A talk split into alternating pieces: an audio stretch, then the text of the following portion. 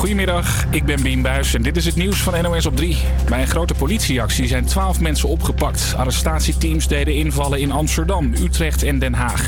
En door het hele land is de politie nog steeds bezig met doorzoekingen. Daar zoeken wij naar uh, verder bewijsmateriaal. En ik kan u vertellen dat bij de eerste loodsen die opengaan... zijn we in ieder geval een hoop gestolen spullen hebben aangetroffen. Zes van de opgepakte mensen worden verdacht dat ze iets met de aanslag op het Telegraafgebouw te maken hebben. Vorig jaar zomer ramde iemand met een auto vol jerrycans benzine de pui van het kantoor van de krant. De zes anderen zouden spullen aan criminelen hebben geleverd. ProRail stopt met de campagne waarin beschadigde kleren te zien zijn van treinslachtoffers. Er kwam veel kritiek op. Deze machinist vond het ook niet kunnen. De campagne is zeer confronterend omdat uh, mensen worden herinnerd aan hetgeen wat ze meegemaakt hebben op een overweg of op een station bij aanrijdingen. ProRail zegt zelf dat ze ermee stoppen omdat door alle reacties bleek dat de boodschap bij mensen is aangekomen. Op een kinderdagverblijf in Den Haag is een vierde kind besmet met mazelen. De GGD zoekt nog uit of de besmettelijke ziekte zich verder heeft verspreid. Vorige week werd duidelijk dat drie kindjes onder de vier jaar de ziekte hadden. Ze waren alle vier niet ingeënt. Middelbare scholieren krijgen les over wat je moet doen na een ongeluk. Die lessen zijn bedacht door het Rode Kruis. Want, zegt de hulporganisatie, te veel mensen gaan na een ongeluk niet helpen, maar filmen. Filmen lijkt soms wel een reflex te zijn geworden in bepaalde uh, heftige situaties. En het Rode Kruis wil mensen erop wijzen dat helpen eigenlijk het het belangrijkste is om als eerste te doen. In de les krijgen scholieren filmpjes te zien van ongelukken op straat. Daarna bespreken ze wat zij zouden doen. Het Rode Kruis hoopt dat de scholieren daarop beter gaan nadenken over hun keuze. Het weer zonnig, maar in het zuiden ook wolken en kans op een bui. Het wordt 15 tot 20 graden. Morgen iets minder zacht, 12 tot 16 graden. Elke maandag van 12 tot 2 op Radio Salto. De tijdmachine. Met vandaag Annabelle van Iwaarden en Lars van Eijden. Ja, hallo en leuk dat jullie weer luisteren naar een nieuwe frisse uitzending van de Tijdmachine. En vandaag presenteer ik samen met Lars van Eijden de show. Wij nemen jullie ook deze week weer mee in de Tijdmachine. En dit keer is een speciale uitzending, hè Lars? Ja, absoluut. We hebben weer een bomvolle show. De kop is er weer af.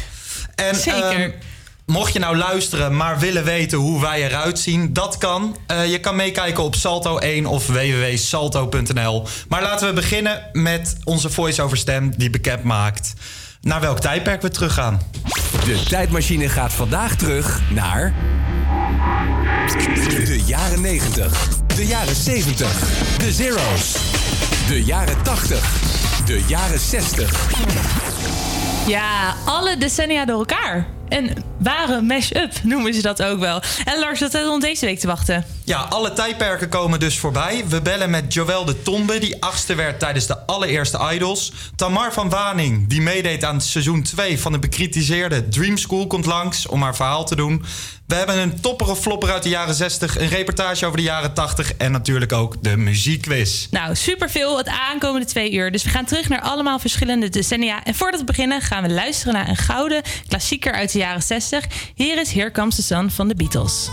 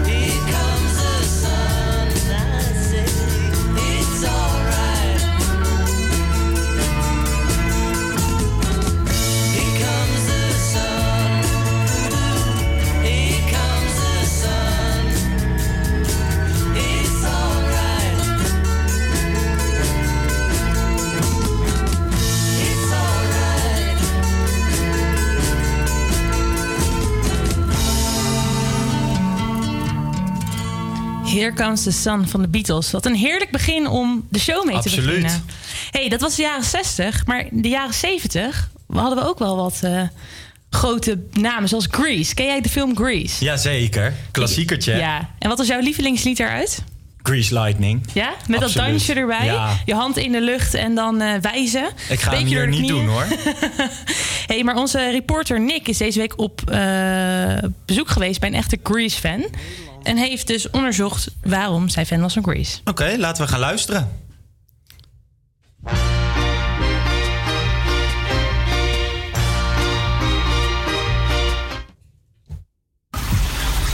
Ik sta nu voor de deur bij Marjolein van Beek. En Marjolein van Beek geeft aan dat zij de grootste Nederlandse eh, Grease-fan is. En we hebben bij haar thuis afgesproken. Omdat het schijnt dat ze het een en ander heeft verzameld van Grease. Hoi hoi. Goedemiddag Marjolein. Ja, klopt. Ik hoorde dat jij de grootste Nederlandse Grease-fan bent.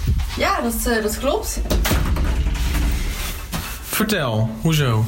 Nou, eh, ja, eigenlijk al vanaf kinds af aan eh, vind ik de liedjes van Grease gewoon heel erg leuk. En ja, het spreekt me gewoon heel erg aan. En mijn ouders zijn er eigenlijk ook heel erg fan van. Dus ik ben er gewoon in meegegroeid. ook met de muziek en alle optredens, alle films.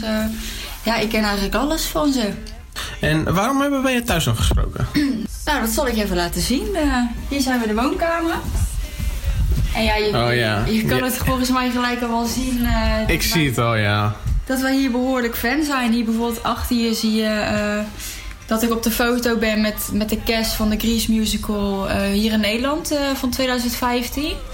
Daar was ik bij de voorpremière aanwezig. eh, ja, dan mochten we ook al een, een, een praatje met de hele cast maken. En op de foto, handtekeningen. Ja. Dus dat is wel heel erg bijzonder, eh, was dat. Ja, ik kan, ik kan je misschien wel wat leuks laten zien. Hier, eh, hierachter Ja. hebben wij een... LP-verzameling zie ja, ik al, een ja. eh, behoorlijke LP-verzameling. Dat is, daar zijn mijn ouders natuurlijk mee begonnen. Maar daar ben ik nu ook vooral mee bezig. Want ik vind het heel erg leuk om, Ja. om ja, zulke oude platen te sparen. Ja, ik kan hier, hierachter heb ik wel eh, eh, echt van de Grease eh, LP-platen. Zal ik wel even laten zien. Kijk, hier zie je de echte ouderwetse van, eh van Grease. Oh ja, oh ja. Ja, dat is, dat is voor mij en mijn ouders echt een hele bijzondere. Ja, waarom dan? Ja, dit is echt een van, een van de eerste. Dus dat is een, ja, een hele bijzondere voor mij en mijn ouders. Hoe kom je daaraan? Ja, die hebben mijn ouders ergens op een, eh, op een rommelmarkt. eh, Komen ze die tegen? ja, die kwamen ze tegen. Ja, alles van Gries wat we op een rommelmarkt zien, dat nemen we echt gelijk mee. eh. Ja, je speurt ook rommelmarkten af? Ja, en er zijn ook speciale dagen voor echte Gries-fans. En daar ruilen we spullen of kopen we spullen van elkaar. ja. Oké, dus je hebt ook echt een ruilevenementen en dat soort Ja, dingetjes. ja, ja, die zijn tegenwoordig niet meer zo heel, heel, heel vaak. Maar als ze er zijn, dan, eh, dan zijn wij er wel, eh, wel bij. Daar ben je aanwezig. Ja, zeker. En eh, ga je dan als jezelf of... Nou, nee, ja, het is eigenlijk wel de bedoeling dat je in een, in een personage van iemand van Grease gaat. ja, en wie is jouw personage dan? Ja, dat is toch wel Sandy. Ja? Ja, Waarom? Dus, nou ja, ik, ik zie mezelf gewoon ook in haar terug. Hoezo dan? Nou ja, gewoon haar persoonlijkheid. zelf zing ik ook heel erg, heel erg graag. Ja. En eh, haar persoonlijkheid spreekt me gewoon heel erg aan. En die kleren, waar, waar, waar zijn die? Oh, die zijn boven, die kan ik wel even laten zien. Ja. We hebben een, eh, een speciale kast voor al onze Grease eh, kleding. Oh, een hele kast. Ja, ja. ja, we hebben heel veel. We hebben alle personages hebben we. Oh, ik denk dat ik al weet welke kamer van jou is. Ja. Dat is eh, denk ik wel te zien, ja. Dan we behoorlijk veel posters. eh. Ja, nou nou ja, voor de luisteraar. De muur hangt vol met posters. Het eh, dekbed overtrek is een eh grease dekbed overtrek. Eh, en roze van de. Pink Ladies. Ja, ja. ja, we hebben ook een aantal T-Birds eh, jasjes. Ja. Maar dit is toch echt wel... eh, ja, de Pink Lady. Oh, ja. Dus die Ja. zie je eigenlijk wel... eh, dit is Pink Lady jasje, een roze Pink Lady jasje. Staat Ja. er ook aan de achterkant op, Pink Lady. Ja, Nou, in ieder geval heel erg bedankt voor je tijd. Ja, geen probleem. Ja, ik- kan er eigenlijk wel uren over praten. Ja, dat merk ik al. Ja, ja, het is misschien wel leuk om een keer zelf naar zo'n eh, evenement te gaan. Dat is echt een aanrader. Nou, je, nou, je hebt mijn telefoonnummer, dus bel me dan even op. Ja, nou dat zal ik doen. Leuk. Ja, is goed. Nou, ik ga er vandoor. Nou, is fijne dag. Succes nog. Wil je meer horen van de tijdmachine? Ga dan naar salto.nl of volg ons op Instagram. Volg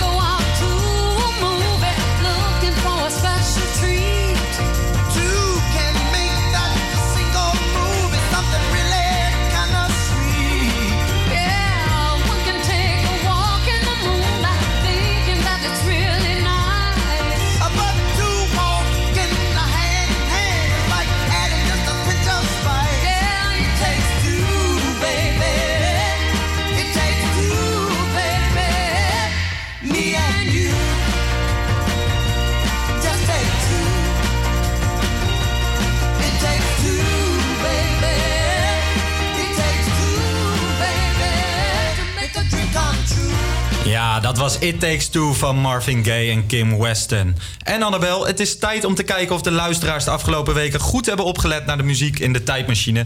Want het is weer tijd om de muziekkennis van de luisteraars te testen. Zeker. En ook niet testen we, vandaag testen we niet alleen de jaren 90, maar ook de 60, 70, 80, zero's en de tens. We gaan de quiz spelen met Kai Boersma. Dit is de muziekquiz. Hang je aan de lijn, Kai? Zeker. Goed zo. Hoe is het? Goed, en met jou? Helemaal goed. Heb je er een beetje zin in? Ja, zeker. Helemaal mooi. Ik zal eh, even een korte uitleg geven over de muziekquiz. Het spel gaat als volgt. Wij hebben vijf muzikale vragen over de muziek van de afgelopen jaren voor je. En als je drie of meer vragen goed hebt, dan kronen we jou tot volwaardig king van de tijdmachine mashup. Ben je er klaar voor? Ik ga voor die ogen roem. Kom maar op. Top. Vraag 1. Van welke populaire Nederlandse kinderserie was dit de intro-tune? A. En dat schreef ze op. Oké, A. A. Spangas. B. Het Huis Anubis. C. Q&Q. D. Zoep. In een duister ver verleden vond een man een oude schat. Aan zijn dochter Sarah zei hij waar hij die verborgen had. En dat schreef ze op in raadsels, dus wie sluw en listig is. Weet jij het antwoord? Ja, dit is het Huis Anubis. Kijk. We gaan even luisteren naar hoe die ook alweer ging. En dat schreef ze op in raadsels, dus wie sluw en listig is, zal ontdekken deze schat ligt hier Helemaal goed, Kai. De vra- vraag 1 had je in elk geval goed. Dan gaan we door naar de volgende. Vraag 2. Welke van de volgende liedjes is niet van de in 2018 overleden DJ Avicii? A. Wake Me Up. B. Hey Brother. C. Levels. Of D. Red Lights. Dit is D. Kijk, opnieuw goed. Inderdaad, eh, Red Lights is van DJ Chesto. Wist je dat ook? Ja, natuurlijk. Kijk, je bent wel een echte kenner. Ja. Kijken of je vraag 3 ook goed hebt. Dit is een stelling. Ehm, Elvis Presley had een tweelingbroer, maar die is kort na de geboorte overleden. Is dat A, waar of B, niet waar? Oh, dit is echt lastig. Ja, dit wordt een gokje, hè? Ja, nee. Hij had helemaal geen tweelingbroer. Ja, die laat ik er maar even op zitten. Oh, jawel, jawel. Ik ga voor antwoord A. Jij zegt dat het waar is. Ja. Dat is helemaal goed. Hij had een tweelingbroer, maar die is eh, kort na de geboorte overleden. Wat erop. Dan gaan we door naar de volgende vraag. Vraag 4. Maak het volgende liedje van normaal af. Ik zeg oeh. Oeh. Ik zeg ah.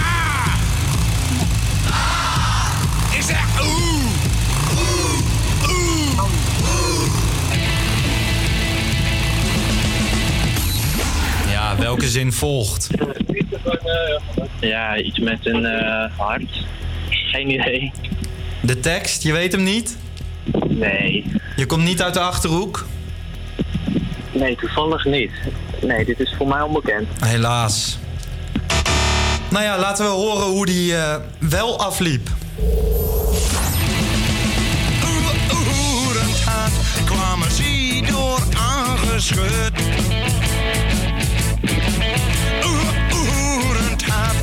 Ze hadden van de motocross gehut.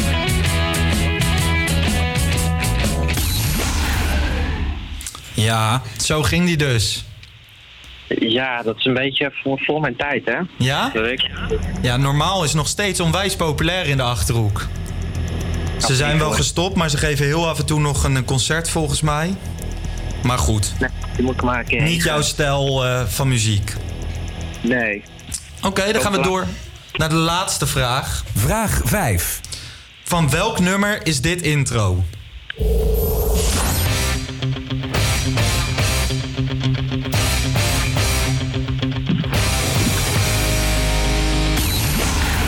Heb je meer keuze nodig of eh, weet je het zo wel? Nou, laat nou voor Anja Stijker gaan, hè. Yes. Je hebt het helemaal goed. Dit eh, compenseert die vorige vraag, denk ik. Sowieso, man. Je hebt het hartstikke goed gedaan. Je hebt er eh, vier goed. en daarmee eh, heb je onze quiz gehaald. Eeuwige roem, jongen. Nou, Gefeliciteerd. Top. Hey Kai, eh, bedankt dat je mee wilde doen. Een hele fijne dag. En ehm, hier op Radio Salto gaan we nu luisteren naar Highway to Hell van ACDC. Een grote hit eind jaren 70.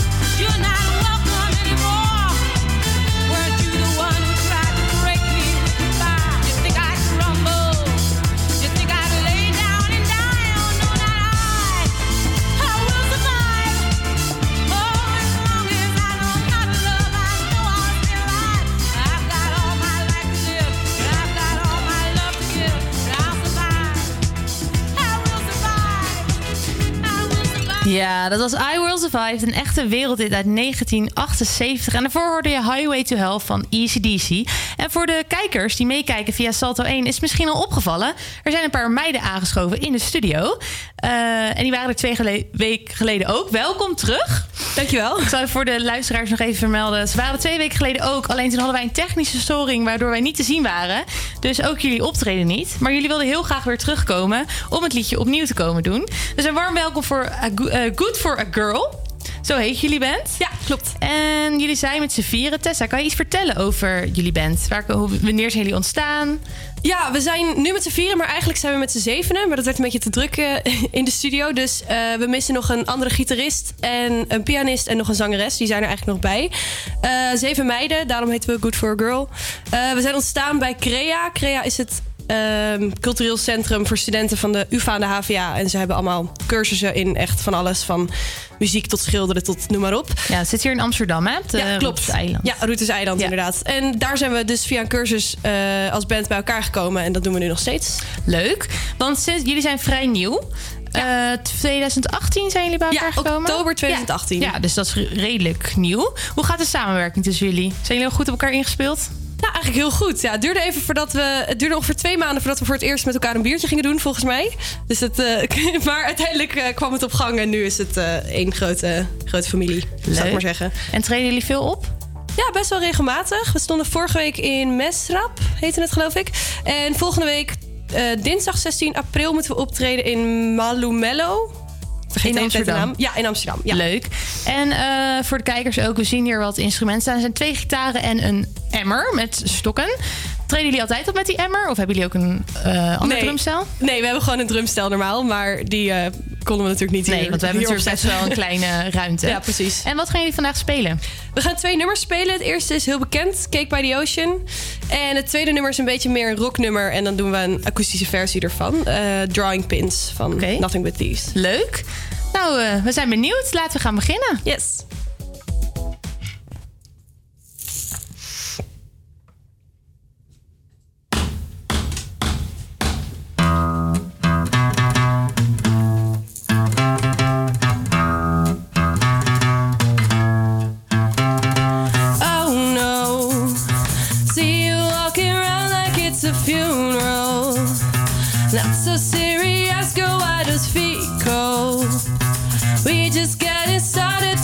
Tiptoe, tiptoe. Oh. Waist down with a masterpiece, the waist down with a masterpiece. You should be rolling me, you should be rolling me. Ah, you're a real life fantasy, you're a real life fantasy. But you move it so carefully, let's start living dangerously.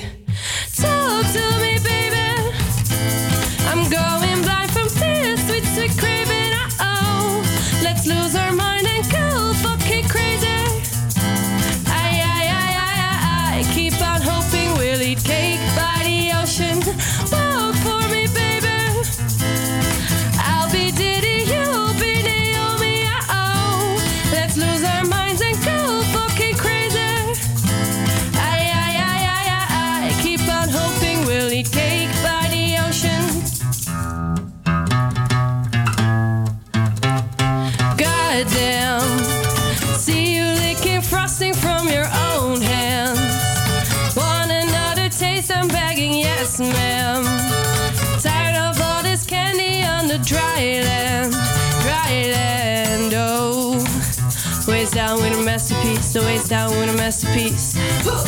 You should be rolling with me, you should be rolling with me. Ah, you're real life fantasy, you're real life fantasy. But you move it so carefully, let's start living dangerously. Talk to me,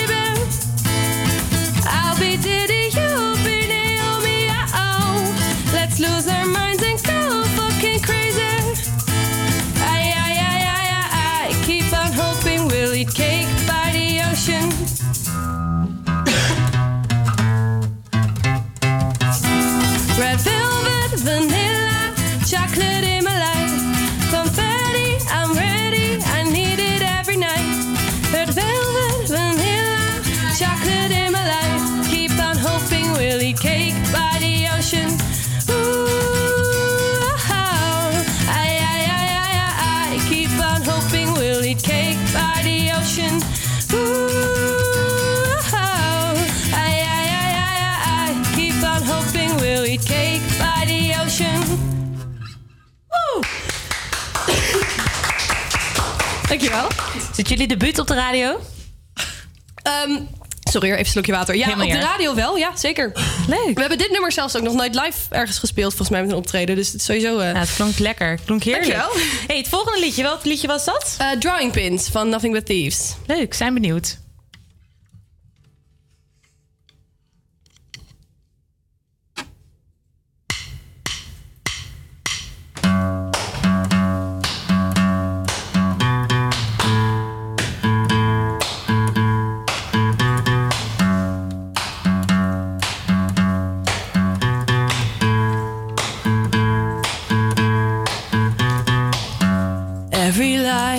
Is blinding. Every minute lasts all day. Every thought is fighting. They're not falling into place. I'm held down by drawing pins. They pierce the skin, lights are on, but no one's in. When you talk, I don't feel like I belong here at all.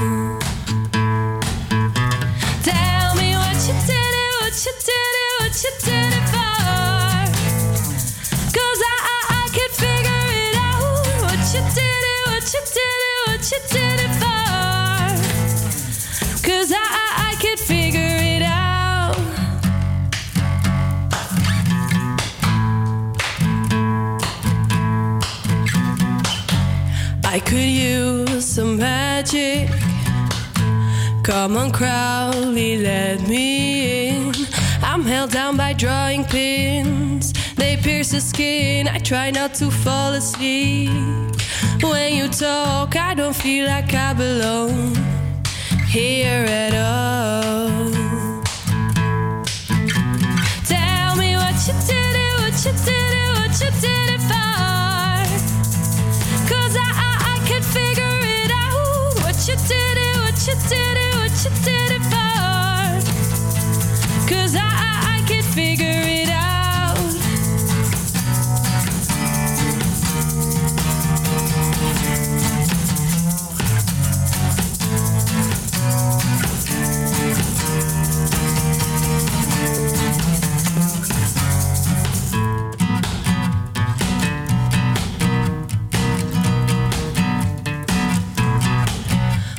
What do I have to do to be loved, loved by you?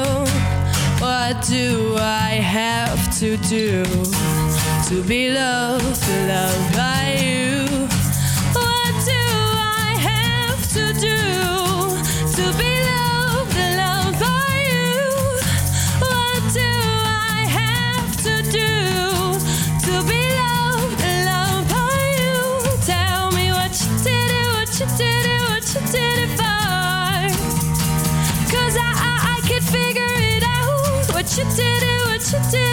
You did it for. Cause I, I, I could figure it out.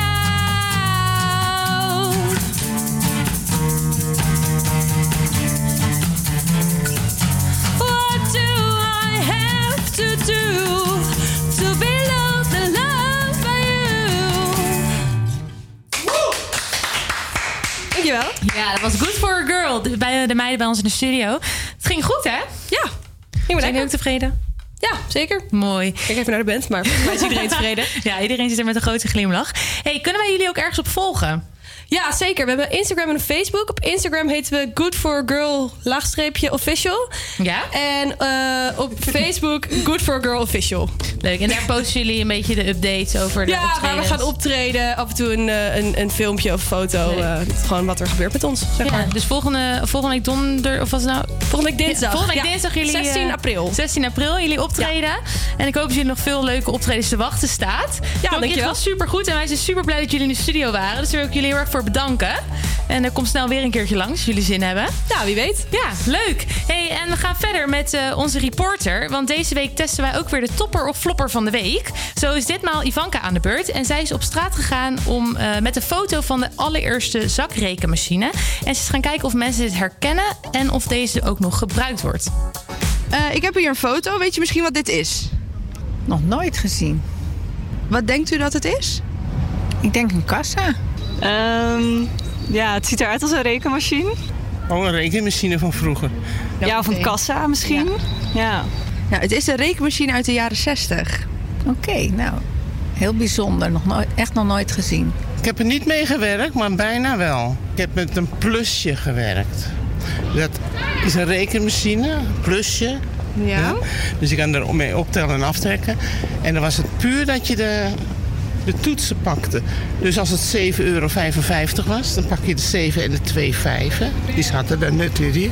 En dan ging je zo vermenigvuldigen. Het is heel ouderwets, maar het fantastisch ging. Ja. En later kwam dit. Is dit echt een Ja, dit is echt de rekenmachine, de Olympia. Wat een apparaat zeg. Groot ding, hè? Vergeleken met de rekenmachines die we nu hebben. Absoluut. Ja? Ja, op zich ziet het de, ja, de getallen zien er hetzelfde uit. Alleen tegen, ja, nu zijn ze natuurlijk veel kleiner. Ja, en tegenwoordig doen we natuurlijk op ons telefoon. Ja. Ja. Gebruikt u in deze tijd nog een rekenmachine? Eh, ja, op mijn telefoon. Ehm, nee, geen, geen echte rekenmachine meer. Alleen mijn telefoon of internet. Eh, ja, in de in de iPad. Ja, precies. En op Stuk si- telefoon. Stuk simpeler dan deze. Ja, die is veel simpeler. Ja. Maar ja, toen waren die dingen er niet. Ik bedoel, niet... eh, ja, maar de telrol ook nog. We kunnen wel stellen dat de rekenmachine een echte topper is. Tot op de dag van vandaag gebruikt iedereen hem. Is het nou via je telefoon of via de echte rekenmachine? Iedereen heeft hem dagelijks nodig.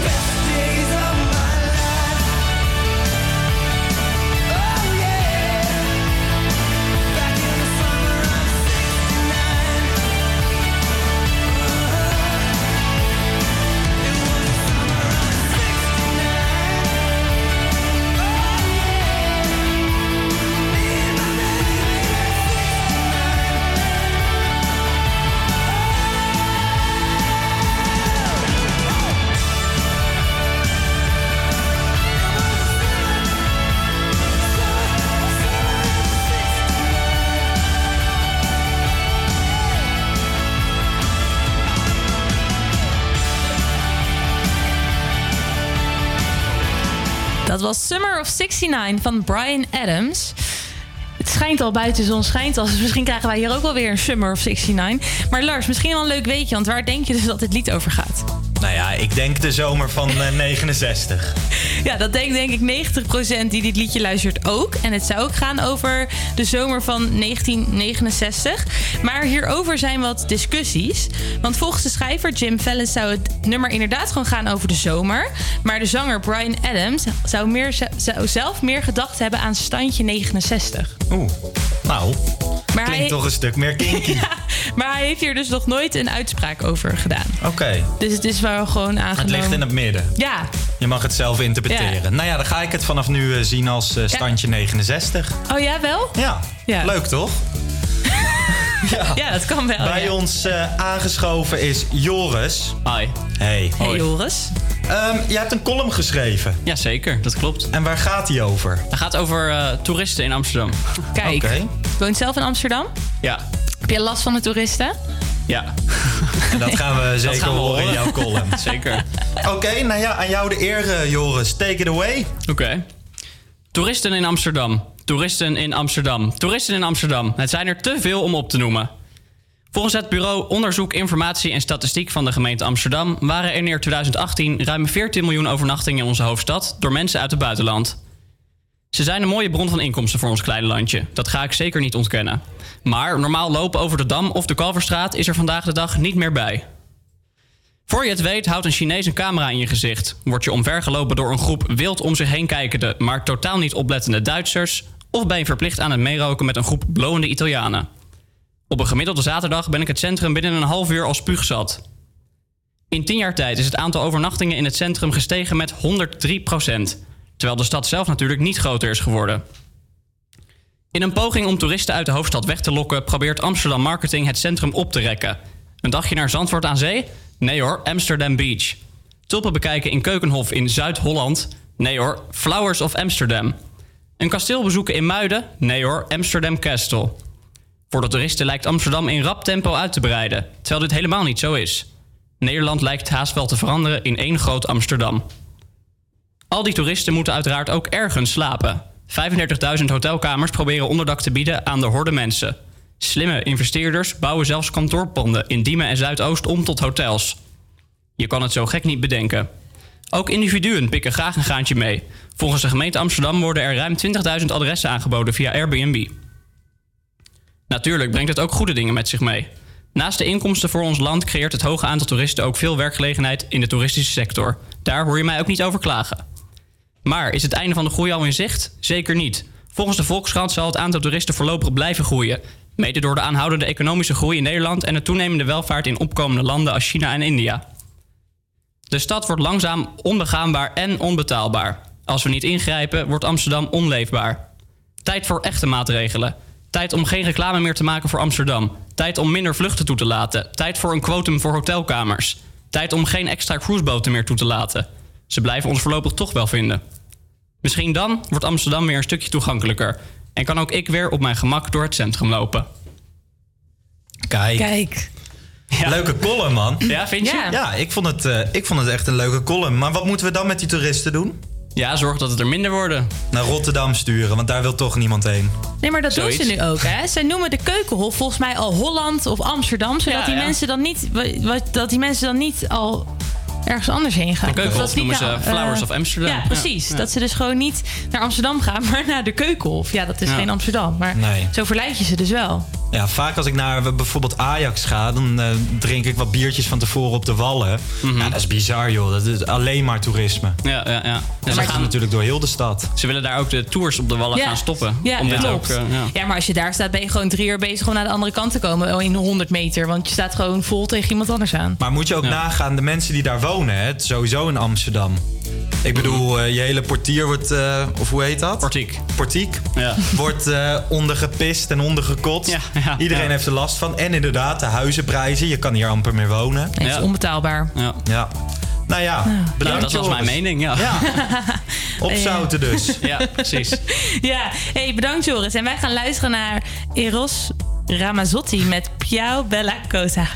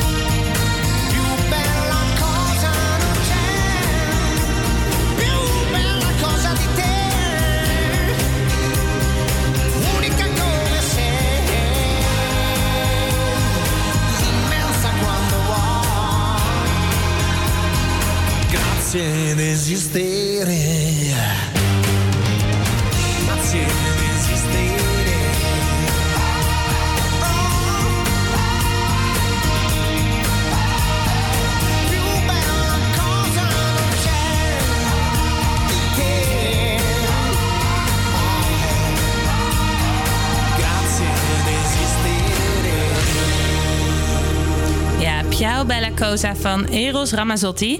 En eh, we gaan verder naar een reportage. Want Lars, weet jij dat je in juni een boete kan krijgen als jij met je telefoon op de fiets zit? Ja, ik heb ervan gehoord. Zit jij met je telefoon op de fiets? Ja, altijd. Ik vind het eigenlijk ook ik vind het best een bizarre regel. Ja. ja, ik snap dat het veiliger is. Ik bedoel, ik trap, betrap me er zelf ook op dat ik af en toe op mijn telefoon zit en dat ik dan een buschauffeur opeens de toeter eh, indrukt. Dus dan weet ik ook al van. eh, dit, dit, dit kan eigenlijk niet, want ik ben minder gefocust. Maar eh Amber ging de straat op om te vragen eh, wat mensen daarvan vonden. Oké. En ehm, wat vind jij ervan? Ja, ik ben erop tegen, maar ik snap wel dat ze het doen. Ja, nou ja, weet je wat het is? Ik ben opgegroeid in de Achterhoek. En in een klein dorpje. En als je daar met je telefoon op de fiets zit... Ja, weet je, er rijdt af en toe een trekker langs. Ja. En, eh, en twee auto's. Dus heel goed opletten hoef je niet. Kijk, Nee. als je hier op het Weesperplein gaat fietsen... Ja, dan- dan is met het je telefoon in je hand... dan ben je inderdaad... Langs elkaar. dan ben je inderdaad dood. Ja, en ik kom dan uit Utrecht. Dat is ook best wel een drukke stad. Dus ik merk soms op een kruispunt... als ik dan iemand aanrijd, die heeft dan een telefoon bij zich. En ehm, dan denk ik ook al van... Jezus, doe dat ding even weg. Ja, dus misschien is het wel goed. Maar we gaan even luisteren wat alle eh, mensen op straat ervan vonden. En wat Amber hun heeft ondervraagd. benieuwd. Ik ook. Voor veel jongeren is de telefoon een verlengstuk van henzelf. Lopend, fietsend en zelfs in de auto gebruiken zij de mobiele telefoon. Vanaf 1 juli krijg je een boete van 95 euro voor het gebruik van een telefoon op de fiets. Ik ben benieuwd wat de jeugd hiervan vindt. Gebruik jij je telefoon in het verkeer? Ehm, ik heb geen rijbewijs, dus daarin heb ik niet echt de kans om het te gebruiken. Maar ik vind het niet fijn als degene bij wie ik meerij het wel doet. Dus dan vraag ik vaak van, zal ik even voor je telefoon doen? En op de fiets gebruik ik het wel. En voor wat gebruik je het dan? Ehm, met name Google Maps, Spotify, soms app. Ik gebruik mijn telefoon om te appen, en te bellen, ehm, ja, om eh, af en toe zelfs mijn mail te checken. En eh, ja, ik betrap me er wel op dat ik dan niet gefocust ben op het verkeer, maar eh, ja, ik, ja, er is eigenlijk niet echt een reden om het goed te praten. Af en toe wel, ja. En voor wat? In het verkeer? Voor Flitsmeister of voor Google Maps of zo. En vind je het goed of slecht dat in eh, juli eh, je een boete kan krijgen voor telefoongebruik tijdens het fietsen of autorijden? Ehm, dubbel, want ik vind aan de ene kant dat eh, mensen onoplettender zijn als ze op hun telefoon zitten. En in, op de fiets ben je dan net zo goed een gevaar op de weg. Eh, maar aan de andere kant doe ik het zelf ook. Dus het is een beetje hypocriet om te zeggen dat het helemaal goed is. Eh, ja, ik ben het er wel mee eens. Ik denk dat ik er zelf wel eentje ga krijgen. Maar eh, ik, ik ben het wel mee eens dat, dat het veiliger wordt in het verkeer als mensen niet meer gaan bellen of appen op, eh, op de fiets. Ja. Dus dat. Nou, eigenlijk wel, want soms ja, dan let je gewoon niet op. Ik heb het wel eens gehad dat je dan even aan het kijken bent van, oh, waar moet ik heen? En dan moet je ineens keihard op je rem omdat je iemand van rechts of van links krijgt. Dus ik vind het eigenlijk wel eh, op zich wel een goeie. Zoals je net hebt gehoord gebruiken deze jongeren soms onbewust hun telefoon in het verkeer. En ik ben bang dat zij niet de enige zijn. Dus het is maar goed dat deze wet er komt. Het is goed dat deze wet er komt. Dat zijn de woorden van ja, Amber. zeker. Ja, maar het heeft me wel aan het denken gezet. Want eh, iemand zei net ook minder oplettend. Ja, ik ben er wel dan, dan wel heel erg mee eens. Oh, absoluut. Ik let veel Ja. minder op. Maar mijn tante zei laatst tegen mij dat mijn nichtjes bijvoorbeeld ook niet met hun telefoon op de fiets mogen. En als ze erachter komt dat ze dat wel doen, Ja? dan worden hun oortjes afgepakt of zo. En ik, ik dacht echt, mens. Maar krijg je dus ook een boete als jij je oortjes in hebt en je wil een ander liedje kiezen? Ja, tuurlijk. Als jij je telefoon in je hand hebt en je zit daarop te kijken, dan krijg je direct een boete volgens mij. Ik vind het zo lekker om op de fiets te zitten en dan muziek te luisteren. Dan shuffle ik af en toe. Dus dan moet ik, ja. Ja, dan moet je toch eh, een goede playlist maken, Annabel. Ja. Gelukkig kan dat tegenwoordig in Ja, Spotify, hè? playlist. Dat ik Ja. gewoon eh, weet van, oké, na dit lied komt dit lied, hoef ik niet te shuffelen. En dan kan ik dat ding in mijn broekzak laten. Of dat je gewoon een soort knopje bedenkt wat je op je jas hebt. En dan kan je gewoon... Nou ja, eh, waarschijnlijk gaan ze dat wel uitvinden. En er gaat ook met spraakbediening natuurlijk heel veel gebeuren. dat iedereen op de fiets, serie, serie. Siri wordt soort- onze beste vriend. Ja, nou, het zou best wel voor de nieuwe technologie, als we het dan hebben over de tijdmachine en de toekomst, het brengt wel weer wat. Absoluut. Ja, dat is wel leuk. Want de tijdmachine, daar zijn we dus nu met een grote mashup bezig. En we gaan dus eh, door de jaren heen. Dus ik vind het wel een leuk ding voor de toekomst. Misschien moeten we daar een keer iets mee doen. Nieuwe Absoluut. technologische... Duiken we de toekomst in. Ja, want eh, we duiken zo meteen weer de toekomst in. Want we gaan naar het tweede uur. Ja. En wat staat ons allemaal te wachten in het tweede uur? Ja, we hebben een eh, bomvol programma. Zo hebben wij een ex-deelnemer van Dream School te gast in de studio. Gaan we terug naar het jaar 2002, waar iedereen elke vrijdagavond op de bank zat om Idols te kijken. De andere twee reporters zijn op pad geweest en we hebben weer leuke reportages gemaakt. En we hebben natuurlijk een eendagsvlieg voor jullie. Kan je wel iets verklappen van de eendagsvlieg? Nou, ja, Dat het is een heel leuk. Nederlands liedje. Een leuk Nederlands Ja. liedje. Oh, nou, misschien kunnen de luisteraars en kijkers die al denken dat het zou kunnen zijn, reageer even op onze Instagram. volgdetijdmachine.nl. Misschien kan jij dan de eendagsvlieg raden. Yes, de tijdmachine is zo bij jullie terug na het nieuws van NOS op 3. Wil je meer horen van de tijdmachine? Ga dan naar salto.nl of volg ons op Instagram. Volg de tijdmachine. APA Campus Creators Nieuws. Goedemiddag, ik ben Bien Buijs en dit is het nieuws van NOS op 3. Het OM eist dat de agenten in de zaak Mits Henriques hun werk niet meer mogen doen. Ze hielden de Audubaan vier jaar geleden in een nekklem waarna die overleed. De rechter gaf de twee agenten een voorwaardelijke gevangenisstraf. Ze hoefden dus niet de cel in. Daar gingen de agenten tegen in beroep. En nu wil het OM dat ze wel een echte straf krijgen. Vertelt deze verslaggever van Omroep West. Dat komt omdat het OM er nu van overtuigd is dat de neklem heeft geleid tot de dood van Mitch Henriques. En dat was toen niet het geval. En dus wil het OM een beroepsverbod van twee jaar. Geen bureauwerk en vooral niet in uniform op straat lopen. Omdat het niet aan de maatschappij uit te leggen is dat agenten zoveel geweld hebben gebruikt. De uitspraak is waarschijnlijk over twee maanden. Bij een grote politieactie vanochtend is de man opgepakt die vorig jaar met een auto het Telegraafgebouw ramde. En de politie heeft nog elf anderen gearresteerd. De leeftijd eh, varieert tussen de 20 en de 27 jaar. Een substantieel deel komt uit Amsterdam. Een kleiner deel komt uit de omgeving daarvan, de ruime omgeving. Het zijn mensen die wij al kennen uit het Op plekken door het hele land is de politie nog bezig met doorzoekingen. Op een kinderdagverblijf in Den Haag is een vierde kind, besmet met mazelen. De GGD zoekt nog uit of de besmettelijke ziekte zich verder heeft verspreid. Vorige week werd duidelijk dat drie kindjes onder de vier jaar de ziekte hadden. En ze waren alle vier niet ingeënt. Geribbelde tegels in de stoep of op perrons. Die liggen er voor blinden en slechtzienden, zodat die makkelijker de weg kunnen vinden. Geleidenlijnen heten ze. Maar er staan vaak allerlei mensen op te wachten. Of er staan koffers of kinderwagens in de weg. En dat is heel vervelend. Als je daar tegenaan loopt, je bent die lijn aan het volgen, dan loop je dan tegenaan. En ja, welke kant moet ik op om er veilig door te kunnen lopen? Dat is, ja, dat weet ik dan niet. En daarom wordt er deze hele week aandacht gevraagd voor de ribbeltegels. Met de vraag om ze vrij te houden voor blinden en slechtzienden. Zo wordt er op grote stations geflyerd. Het weer zonnig, maar in het zuiden ook wolken en kans op een bui. Het wordt 15 tot 20 graden. Morgen iets minder zacht dan maximaal 16 graden. Elke maandag van 12 tot 2 op Radio Salto. De tijdmachine. Met vandaag Annabelle van Iwaarden en Lars van Eijden.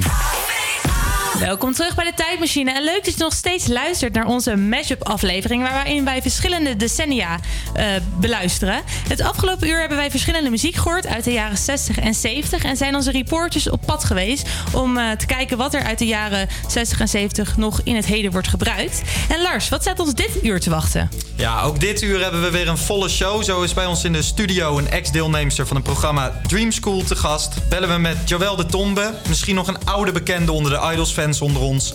Is Amber op pad geweest? Oh nee, dat was in het eerste uur. Uh, maar Joris ging wel uh, met de tijdmachine vooruit in de tijd naar het heden met 3D-printen. En er staat weer een nieuwe 90 seconden Lars klaar. Ja, heb je weer een smeuige column voor ons in petto? Ja, absoluut. Nou, we hebben er zin in. Maar voordat we dit eerste heerlijke uurtje gaan beginnen, gaan we luisteren naar What is Love van Hathaway. What is love? Baby,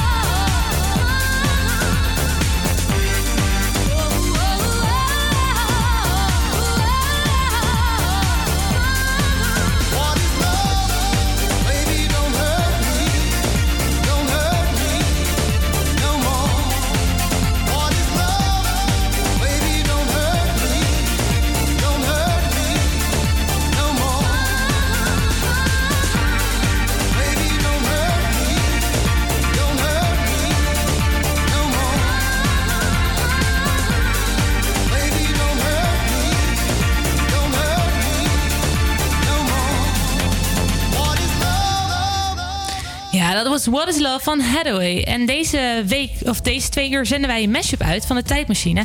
En Lars, ik wil met jou teruggaan naar het jaar 2002. Oké. Want dit is op het gebied van talentenshows een belangrijk jaar. Ja, dat klopt. Eh, dat was het jaar dat de allereerste Idols op de buis kwam. 5,5 miljoen mensen keken naar de finale tussen Jim en Jamai. Nu hebben wij aan de telefoon een deelnemer van de allereerste Idols in 2003. Uiteindelijk werd hij van de 7626 auditanten maar liefst achtste. Ik heb het over Joël de Tombe. Goedemiddag. Goedemiddag. Hey. Hey Joël, we gaan even terug in de tijd naar jouw eh, Idols-periode. Ja. Ehm, hoe kijk je terug op deze tijd? Nou, een beetje gemixt. Eh, aan de ene kant eh, als iets heel bijzonders natuurlijk. Want het is natuurlijk, ja, als je als eh, gewone jongen uit Brabant zoiets meemaakt, dan is dat natuurlijk heel imponerend. Maar ook wel een hele moeilijke tijd. Dus het is een beetje, omdat je natuurlijk geen idee hebt van wat je overkomt. Dus het is, het is een beetje gemixt. Ja, het was de- natuurlijk de allereerste talentenshow hier. Dus niemand wist hoe het aan zou slaan. En het- toen is het echt booming gegaan, hè? Nou ja, je had vroeger natuurlijk wel de Soundmix Show. Ja. Eh, waar natuurlijk mensen als Borsato en Gerard Joling ook onder andere uitkomen. Maar Idols was het wel het eerste echte grote commerciële, de grote commerciële talentenjacht. Die voordat hij in Nederland er ging draaien al in Engeland gedraaid had. Waar het al een mega succes was. En eh, nou ja, dus in Nederland ook. En eigenlijk over de hele wereld. Ja. We hebben jouw auditie ook even teruggekeken. Laten we even een stukje luisteren. Ja. And I need you right now. And I know deep within my heart, it doesn't matter if it's wrong or right. Cause I see heaven in your eyes. Ja, jouw auditie. Ehm, ja, grappig hè? Je moet het dan a cappella ik heb doen. dat nooit, nooit meer teruggehoord. Weet Nee? Je? Dus dit Nee. is ehm, een primeurtje.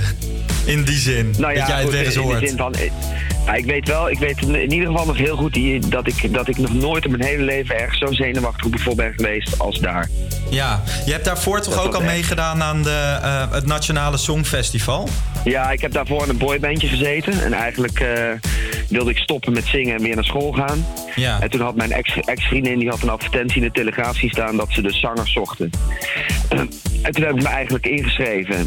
En eh, op dat inschrijfformulier ongeveer een week gezeten. En toen ik bij Motel Eindhoven kwam, toen zag ik daar in één keer een paar duizend man voor dat hotel staan. Dus ik was er echt van overtuigd dat iedereen die daar stond ook daadwerkelijk kon zingen. Dus ik schrok me helemaal de pleuris. Ja. Omdat ik dacht dat ik de een van de weinigen was die op auditie mocht komen. En toen kwam ik daar bij dat hotel, toen zag ik in één keer een paar duizend man daarvoor staan. Dus dat was voor mij echt een eh, enorme shock. Ja. En, En toen dacht ik ook van, eh, wow, wat gaat hier allemaal gebeuren? Nou ja, goed, en we hebben allemaal kunnen zien hoe dat is afgelopen. Ja, want uiteindelijk werd je achtste. Heb je het gevoel gehad dat je eigenlijk nog hoger had moeten eindigen op dat moment? Nee, absoluut niet. Ik zou sterker nog, ik denk dat ik eh, kwalitatief gezien niet eens in de finale had moeten staan. Oh. En hoe ben je dan in de finale op, op dat moment. Ja, dat weet ik niet. Ja, dat zijn pro- tv-programma's, hoe dat bepaald wordt. Dat weet ik ook niet. En ehm, in Dus, 2014 heb jij eh, de documentaire gemaakt U kunt nog steeds stemmen. Waarin alle mensen die de live shows haalden herenigd werden. Hoe was dit en waarom heb je deze gemaakt? Nou, omdat ik best wel ook de downside van eh, dat hele programma mee heb gemaakt. En ik vind het ook wel eens belangrijk. Kijk, eh, als je aan zo'n programma meedoet, wat mensen zich goed moeten realiseren, dat dat gaat om een tv-programma. Dat geldt voor, eh, toevallig las ik vandaag een artikel ergens in de krant over mensen die hebben meegedaan aan Ik Vertrek. Dat zijn dan mensen die gaan naar het buitenland daar een bedrijf beginnen of weet ik veel wat. en die mensen die worden helemaal afgemaakt op Twitter en weet ik veel wat allemaal. En dan zeggen die mensen vanuit hun kant van ja, we herkennen ons niet in hoe we zijn neergezet door het programma. Dat is bij mij ook een beetje gebeurd. Eh, alhoewel eh, ik daar zelf eh, natuurlijk ook een verantwoordelijkheid in heb. Maar wij waren ons niet bewust van het feit wat tv natuurlijk kan doen. En dat tv natuurlijk in eerste instantie gaat om een leuk programma te maken voor de mensen. Waar de mensen die ernaar kijken uiteindelijk los op kunnen gaan. En het, het is natuurlijk niet zozeer gemaakt vanuit de, de mensen die daar gebruikt worden. Dus ja, je hebt een grote kans dat je ook misbruikt wordt voor het tv-programma. En daar zijn mensen zich tegenwoordig wel iets meer van bewust. Want iedereen komt tegenwoordig op tv of iedereen die is al Instagrammer of eh, influencer of weet ik veel wat. Maar in onze tijd eh, was dat natuurlijk nog heel anders. Had je geen Facebook en Twitter en Instagram. Dus wij waren ons totaal niet bewust van wat tv met je kan doen. En mijn motivatie was ook om nu... eh, ik, heb, ik heb ook heel lang met een stigma wat rondom mij en rondom Idols hing. Daar heb ik mee moeten lopen. En dat heeft me best wel wat verdriet en pijn en, en, eh, en, en ook wel eh, persoonlijke ontwikkeling eh, heb ik daarvoor moeten doormaken. En niet dat ik zielig ben, want dat heeft me ook wel iets natuurlijk heel veel gebracht. En je wordt er een, een sterkere kerel van. Maar mijn motivatie was wel ook om een keer vanuit de kandidaat te laten zien... God, wat, wat gebeurt er nou met je na zo'n programma? Hè? Want na het programma, dan word je losgelaten... en dan kun je het verder zelf alleen uitzoeken. Ja, precies. Eh, en, dat, en dan kom je toch vaak van een koude kermis thuis. De reden te meer waarom je ook weinig mensen ziet... die uit talentenjachten komen, die het uiteindelijk redden... eh, die uiteindelijk credible popartiesten worden. Omdat ja, daarna is het toch, als je dat programma niet achter je hebt, dan wordt het toch een heel ander verhaal. En meestal als artiest zijn dan eh, ontwikkel je jezelf eh, naar een hoger plan. En bij ons gebeurt dat van het ene op het andere moment. En daar heb je dan vervolgens maar mee te dealen. En of dat heel gezond is, dat is natuurlijk eh, de vraag. Ja, precies. En vandaar dat ik ook die, die documentaire wilde maken om eens te laten zien van god, hoe is dat nou voor iedereen gegaan? Ik wist wel dat ik zelf heel lang met mijn ziel onder mijn arm gelopen heb. En toen ja, ben ik dat eens aan anderen gaan vragen. En met, samen met Emma Westerman en Julia Emmering hebben we die, eh, die documentaire toen opgezet en gemaakt. Ja, ik heb hem eh, gekeken afgelopen weekend en ik vond, het, eh, ik vond het tof. Zo krijg je toch een inzicht in hoe dat allemaal gegaan is. Ehm Joël, bedankt dat je even tijd voor ons vrij hebt gemaakt. Ja, graag gedaan. En eh, hopelijk eh, zien we je nog een keer terug. Ja, dat, eh, dat gaan we vanzelf zien. We gaan nu in ieder geval luisteren naar de winnaar Step Right Up van Jamai.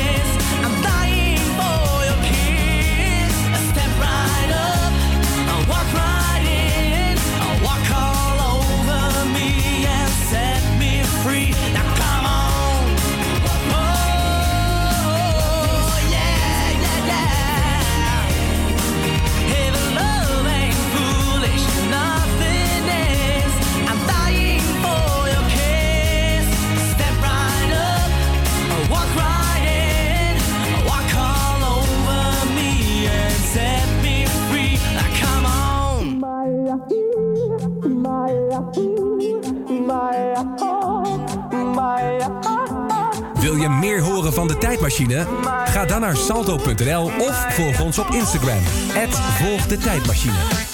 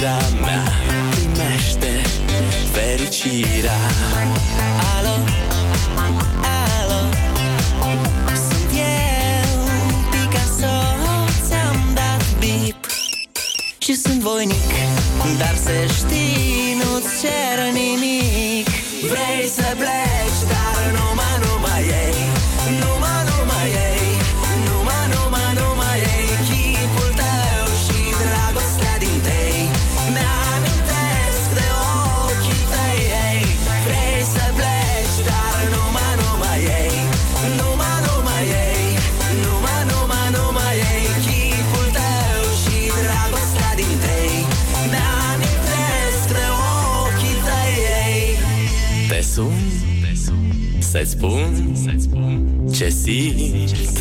Acum. Alo, iubirea mea Sunt eu, fericirea. Alo, alo? Sunt iarăși eu. Picasso, ți-am dat bip Și sunt voinic Dar să știi, nu-ți cer nimic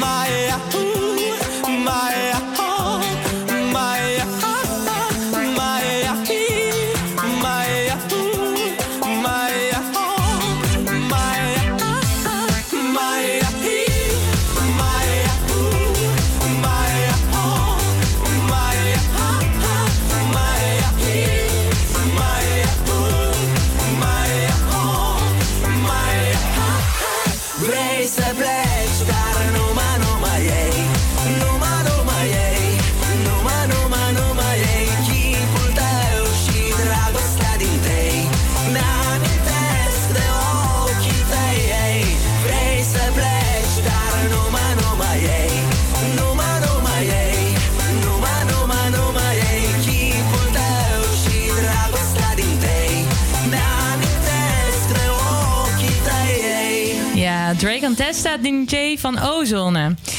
Eh, bij ons is in de studio aangeschoven, voor de kijkers onder ons, Tamar. En ik kijk dus al drie seizoenen met veel plezier het programma Dream School. Het programma waarin jonge schoolverlaters drie weken worden begeleid door een team van experts. En daarna krijgen ze dus gastlessen van bekende Nederlanders. Ja, afgelopen vrijdag kwam Dream School negatief in het nieuws toen deelnemers Joelle en Chess van dit jaar uit de school klapten bij het programma 6 Inside. Zij hebben het gevoel totaal geen nazorg te krijgen vanuit het programma en eigenlijk alleen maar gebruikt te worden voor goede televisie. Ja. Gewoon naar kankertanden ruiken. Je gaat grond laten eten. Dat is niet oké. Je moet er gewoon mee kappen, ik zweer het je. Ik schaam me de kleren. Het is nu al een kutschool, hè? Doe gewoon mee. Waar ligt jouw commitment?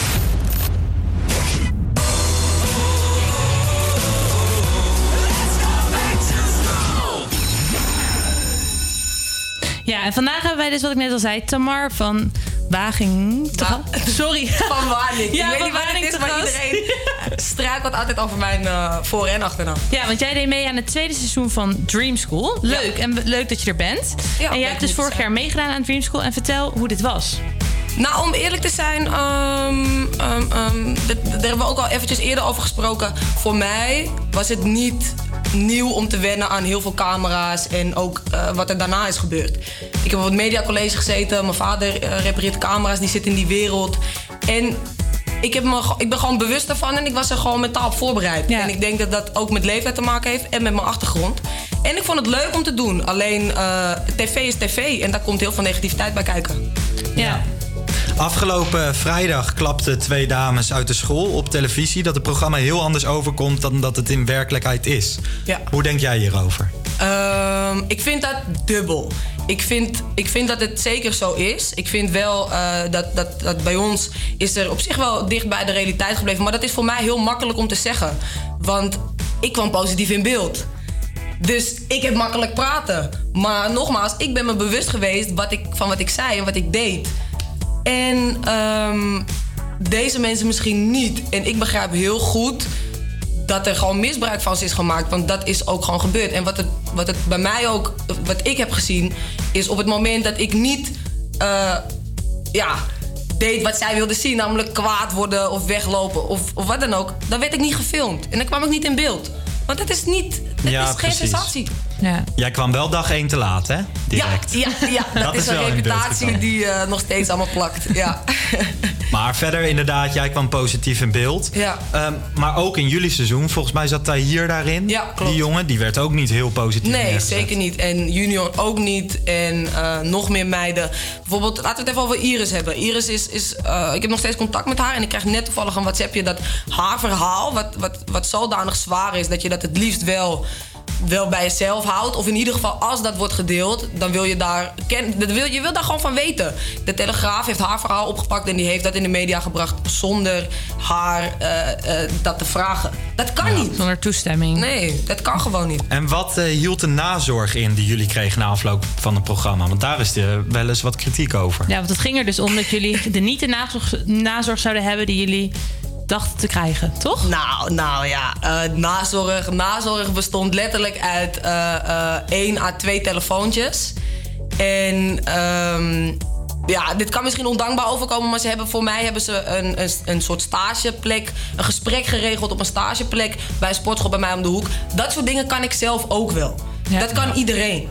Waar, waar kinderen, eh, jongeren die al 3-0 achter staan door hun thuissituatie en door wat ze hebben meegemaakt. Wat wij nodig hebben is een kans die andere jongeren wel krijgen doordat ze gewoon uit een goed gezin komen. En dat is bijvoorbeeld dat je ons in contact brengt met mensen die wel echt verstand weten van zaken. En dat gebeurt niet. Het is zelfs zo dat het wordt tegengewerkt. In welk Ja, opzicht dan? Nou ja, in het opzicht dat als je om contactgevers vraagt, dan wordt er gezegd: dat mogen we niet zomaar vrijgeven. Terwijl die docent dan zelf heeft gezegd: Weet je, willen jullie mijn gegevens? Vraag daarnaar bij, eh, eh, bij zelf. Dat mag gewoon niet. En toevallig is ook in dit seizoen op beeld geweest dat eh, een van die docenten haar kaartje wilde geven aan een meisje. En daar werd grof tegenin gegaan. Waar zijn we dan mee bezig? Je pretendeert een show te zijn die mensen Ja. verder wil helpen, maar dat doe je niet. Wij hebben ook vanochtend eh, om een reactie gevraagd bij Omroep NTR en producent No Pictures Please. En zij zeggen het volgende, ik citeer. Voor dit programma zijn door de producent twee bureaus ingeschakeld met elk zijn expertise om de deelnemers voor, tijdens en na de opname bij te staan. In het algemeen geldt voor het traject dat na de opnames een begeleiding van tenminste een half jaar. Dit programma wordt zorgvuldig geproduceerd met alle doel met als doel om de deelnemers daadwerkelijk te ondersteunen. De deelnemers blijven uiteraard ook zelf verantwoordelijk voor hun eigen inzet in het traject na de opnames. Het verschil per deelnemer hoe dit traject is verlopen of verloopt. Maar wat jij zegt eigenlijk is twee telefoontjes, dat is heel iets anders dan Ja. in deze mail een half Ja, jaar ja. begeleiding daarna. Nou, lieve NTR, eh, you're full of shit. Het is gewoon echt, het gaat nergens over wat je zegt. Want voordat jij daar aan mee ging doen, jij, gaat, jij, jij geeft je op. Ja. Je gaat zo'n traject in van drie weken. En hebben zij van tevoren ook al gezegd welke nazorg je daarna krijgt? Nee, nee, er is een mediatraining beloofd. eh, daar hebben we alleen een e-mail van ontvangen. Voor de uitzending of na de uitzending? Dat je daarna, alle uitzending. Dat je daarna dus een mediatraining krijgt. Dus Ja. die heb je niet gehad? Nee, alleen een mailtje. Oké, want je bespreekt ook best wel heftige... eh, ja, je, je, je, leg, je geeft jezelf Ja. bloot in dat programma. En dan heb je Lucia en Erik. Mhm. Dus daarna heb je ook niemand meer om na het programma nog mee te praten. Je kan bellen met iemand en dat is een, eh, eh, een jobcoach. Een jobcoach. En wat biedt de jobcoach? Eh, drie minuten gesprekstijd. Heb je dat gedaan? Nou ja, da- dat, zei ik, eh, dat zei ik net al tegen een van jullie. Ik was ontzettend druk bezig met wat ik allemaal wilde bereiken. Ik had helemaal geen tijd om na te denken over, over belletjes en stageplekken op, op, op... Nou ja, nee. Dus nee, ik heb daar niet echt gebruik van gemaakt. Nee. Meer uit beleefdheid. Ja. Interessant. We gaan zo verder praten met jou over eh, Dream School. Maar eerst hebben we iets anders tops voor de luisteraars in petto. We gaan namelijk luisteren voor onze mashup. Is namelijk onze Joris eh, met de tijdmachine niet teruggegaan, maar vooruit. Zo heeft hij onderzoek gedaan naar de nieuwe toekomst, het 3D-printen. En hij gaat op bezoek bij de local makers. En zij leggen Joris uit hoe het 3D-printen te werk gaat en wat je hier allemaal mee kan doen. De afgelopen jaren is het een stuk toegankelijker en bekender geworden. Ik heb het over 3D-printen. Ik ben benieuwd wat er allemaal kan met deze techniek. Hier aan de Ferdinand Bolstraat in Amsterdam zit het bedrijf Local Makers. Ik heb een afspraak met Lisa die mij wat gaat vertellen over 3D-printen. Hoi. Ik ben net de ruimte binnengelopen hier aan de Ferdinand Bolstraat. En eh, ik zit inmiddels naast Lisa. Hallo. Ik eh, hoor op de achtergrond allerlei eh, apparaten. Wat horen we hier in deze ruimte? Voornamelijk een heleboel 3D-printers. Uiteraard een beetje muziek en geluid van onze medewerkers. En jullie zitten hier aan de Ferdinand Bolstraat. Het is best wel een levendige straat. Is dit een leuke locatie? Ja, ik vind vanzelf wel. Het is ook inderdaad wel leuk dat klanten eigenlijk een gewone ruimte zien waar ze 3D-printers zien Dus het is ook niet een heel apart eh, dingetje meer. Het is inderdaad niet een eh, fabriekshal. Wat hangt hier allemaal aan de muur? Wat zien we hier? Ehm, nou, hierboven waar wij werken hebben we een paar foto's uitgeprint van ehm, dingen die we hebben gemaakt. Van een ehm, trouwjurk waar alle bloemetjes en versieringen die daarop zitten 3D geprint zijn door ons. Of een grote sculptuur in Dubai die we hebben gedesigned. En verder aan de muur heb je nog een soort van kunstwerk wat is gemaakt van alle gefaalde prints van vroeger. Het ziet er leuk uit, kleurrijk. We zijn dus bij eh, Local Makers. Wat, wat is dat precies? Nou, in principe vertelt de naam al een beetje wat we zijn. We zijn makers, dus we maken van alles en we maken het lokaal. En ik zie hier allerlei 3D-printers staan. Nou ja, printers kunnen natuurlijk iets uitprinten, maar 3D is wel iets anders dan een plat iets. Wat doet een 3D-printer precies? Nou, als je het vergelijkt met alles andere wat er bestaat, het maakt gewoon iets in drie dimensies. Dus als je het vergelijkt met een gewone printer, die print verf of een kleur op papier 2D. En een 3D-printer kan dus ook in de hoogte printen. Wij noemen het dan nu printen, omdat het een eh, woord is wat iedereen zo'n beetje kent, maar je kan het eigenlijk niet vergelijken met een 2D-printer. Bij ons zie je een heleboel FDM-printers.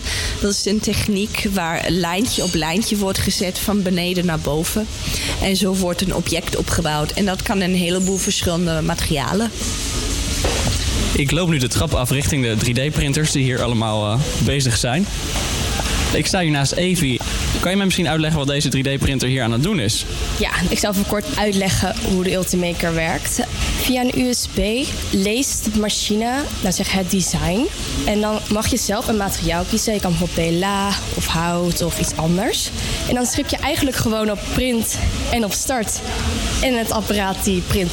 Ik zie inderdaad een soort van robotarm aan de bovenkant. Die gaat eh, driftig heen en weer. Zeker, ja. De robot die gaat per laag, van de onderste laag naar boven. En wat je nu eigenlijk goed ziet, is dat een printer kan natuurlijk niet zomaar iets uit het niets printen.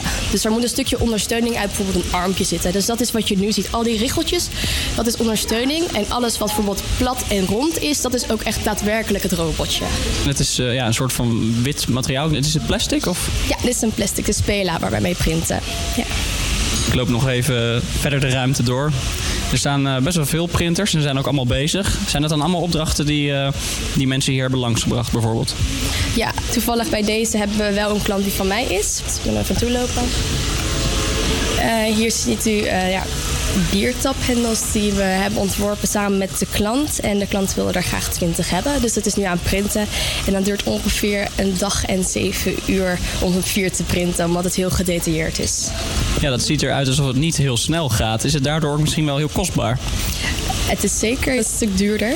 Want het gaat natuurlijk per minuut, laten we zeggen, wat, wat er wordt geprint. Hoe langzamer je print, laten we zeggen, hoe, hoe kleiner de layerheid is en hoe gedetailleerder het product kan zijn. Dus deze worden echt super gedetailleerd geprint. Ik zie op het schermpje dat deze bierhendels nog 2 uur en 43 minuten moeten. Dan zijn ze klaar. Dan zijn ze klaar. Dan kan ik ze eraf halen en dan ga ik ze afwerken. Morgenmiddag komt de klant hem al ophalen. Dus eh, ja, moet snel aan de slag. Ja, superleuk Joris. Ehm, hier spreken we nog altijd met Tamar van Waning... die vorig seizoen meedeed aan het populaire televisieprogramma Dream School. Eh, Tamar, je had het er net over dat je eigenlijk amper nazorg krijgt. Een Ja. telefoongesprek van drie minuten. Mhm. Terwijl de NTR beweert dat ze echt een heel traject ingaan. En die indruk wekken ze ook op tv. Hè? Ja. Wij als kijker denken echt dat jullie helemaal Ja. begeleid worden. Ja, jullie krijgen stages aangeboden van bekende Nederlanders. Volgens mij is dat wel doorgegaan. Daar eh, is wel iets aan vooraf gegaan ook. Eh, er moest echt nog een keer gemaild worden naar dat eh, stagebureau toe. En ik wil, wat ik nog wel even wil benoemen, een van de regisseurs die heeft mij wel in contact gebra- gebracht met eh, het stagebureau wat er nu is. Maar dat was meer iets persoonlijks. Dat was een persoonlijk dingetje. Zij staat los van de NTR en wat Ja. zij beweren. Ja. En ehm, jullie krijgen les van veel toffe gastdocenten, zoals Duncan Stutterheim Ja. of Ferry Doedens. Eh, maar wie was nou de leukste? De leukste? Om het even positief eh, te houden. Nou, om heel eerlijk te zijn, ik vind het lastig te zeggen, maar ik vind bijvoorbeeld, eh, hoe heet die man? Hij lijkt op een hele slanke tuinkabouter. Hij is, hersen, hij is neuroloog. Oh, eh, ja, ehm, ja. Oh, die ging over de Robert. Robert Dijk. Nee. Nee, ja, weet ik niet. In ieder geval, hij kan over hersenen praten alsof het, alsof het bladgoud is uit de bergen, ergens in de Hima- Himalaya. Het is, het is, hij is gruwelijk. Gewoon door zijn enthousiasme. Ik hou van mensen die met passie praten over waar ze mee bezig zijn. En hij doet dat. Ja, dat is Erik Sche- Scherder. Erik, ja. Ja, ja, want hij kwam ook met hersenen bij jullie op Ja, school. Dat vond ik ook heel interessant. Ja, hij kwam, heel tof. wat het leuke is, want dan zie je gelijk echt hoe het in elkaar zit. Ja, ja en ehm, Heb jij nog contact met andere ex-deelnemers? Weinig. Af en toe met Rodney. Ehm, Ja, want jullie waren wel een dingetje in het seizoen, hè? Nee, dat was de tweelingbroer, dat was Mitchell. Ja, ja, ja. Maar Ja, dat is iets, eh, daar gaan we absoluut niet over praten. sappige juice uit eh, Dream School. Ja. want Dream School heeft je ook gewoon leuke dingen opgebracht. Ja, toch? absoluut. Ja, zeker. Zeker, ja. Want je, je geeft nu gastlessen. Ja, ik ben gastdocent. Ehm, dus op het moment dat er, dat er scholen zijn die problematiek ervaren in de klas. eh, leraren die tegen eh, verschillende dingen aanlopen. Dat kan van pesten zijn tot eh, groepsprocessen die niet Ja. werken, et cetera, et cetera. Dan kom ik langs en dan vertel ik mijn verhaal. Maar het is ook... Voor, het is eigenlijk voornamelijk voor de leerlingen zelf om beter te gedijen in het systeem van school. Want er zitten gewoon heel veel haken en ogen. Ja. Ja, precies. Hey, nog even terug naar Dream School. Voor de publieke opinie kwam jij Dream School heel goed uit. Eh, je was fanatiek, doortastend en had een leidende rol in de groep. Maar er zijn ook mensen die minder goed worden beoordeeld op social media. En wat vind Ja. je hiervan? Dat kan best veel impact hebben. Nou ja, ten eerste, al die mensen die oordelen over deze mensen. Dat zijn vaak mensen die zitten thuis, die hebben een goed salaris, die komen uit een goed gezin, die hebben een goede jeugd gehad. Zij hebben geen flauw idee hoe het is om eh, uit een onveilige situatie te komen. Ouders die niet voor je vechten. En eh, kinderen die, gewoon, die het gewoon echt zwaar hebben gehad. Ja. Je mag niet oordelen, vriend. Nee. Echt niet. Uiteindelijk was het eh, Dream School traject klaar. Heb jij eruit gehaald wat je van tevoren verwacht had? Nee, nee, ik had er meer uit kunnen halen. Want wat had je verwacht? Ik had verwacht dat ik het zou doen. En dat het eventjes leuk zou zijn. En dat ik daarna weer lekker aan het werk zou gaan in de koffieshop. Want dat deed je daarvoor. ja, ja, ja. Oké. En als je jouw Dream School avontuur een cijfer zou moeten geven van 1 tot 10, wat zou dit dan zijn? Van 1 tot 10. Met alles erbij, hè? De productie, maar ook jouw eigen ontwikkeling. Dus Ook mijn eigen ontwikkeling. Ja, lastig, lastig. Ik denk... Vandaag vraag je het me echt op een goede dag. De zon schijnt, ik ben vrolijk. Dus vandaag zou ik het een 8,5 geven. Maar als ik echt kijk naar de realiteit, een 7. Oké. Ja. Nou ja, dat is alsnog voor jou Ja. een prima cijfer. Zeker. Heel mooi cijfer. Zesjesmentaliteit. ja, precies. Ehm, straks praten we weer verder met jou, Tamar. En dan gaan we het vooral hebben over het leven na Dream School. En waar je je nu mee bezighoudt. Maar nu eerst hoor je Rather Be van Clean Bandit en Jess Klein.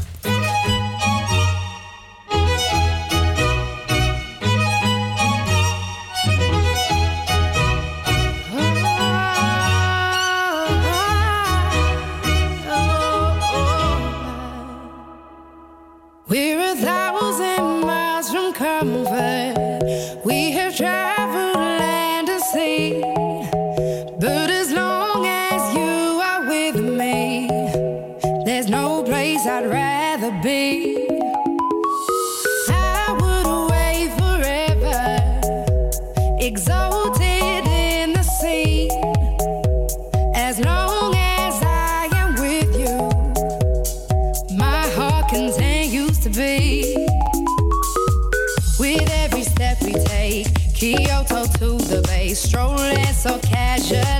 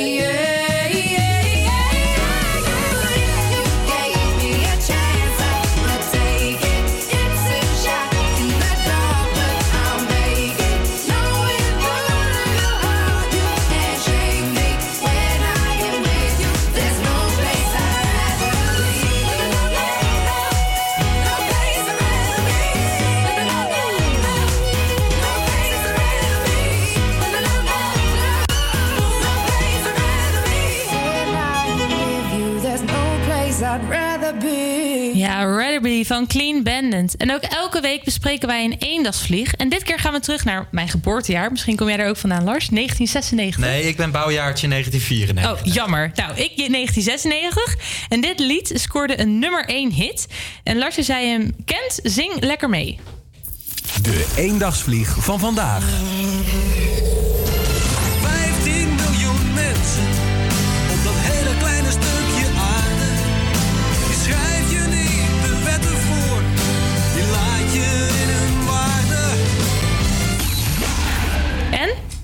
Jazeker. Wel Dit was wel een eh, krakertje. En ik kan hem ook wel aardig meezingen, denk ik. Ja?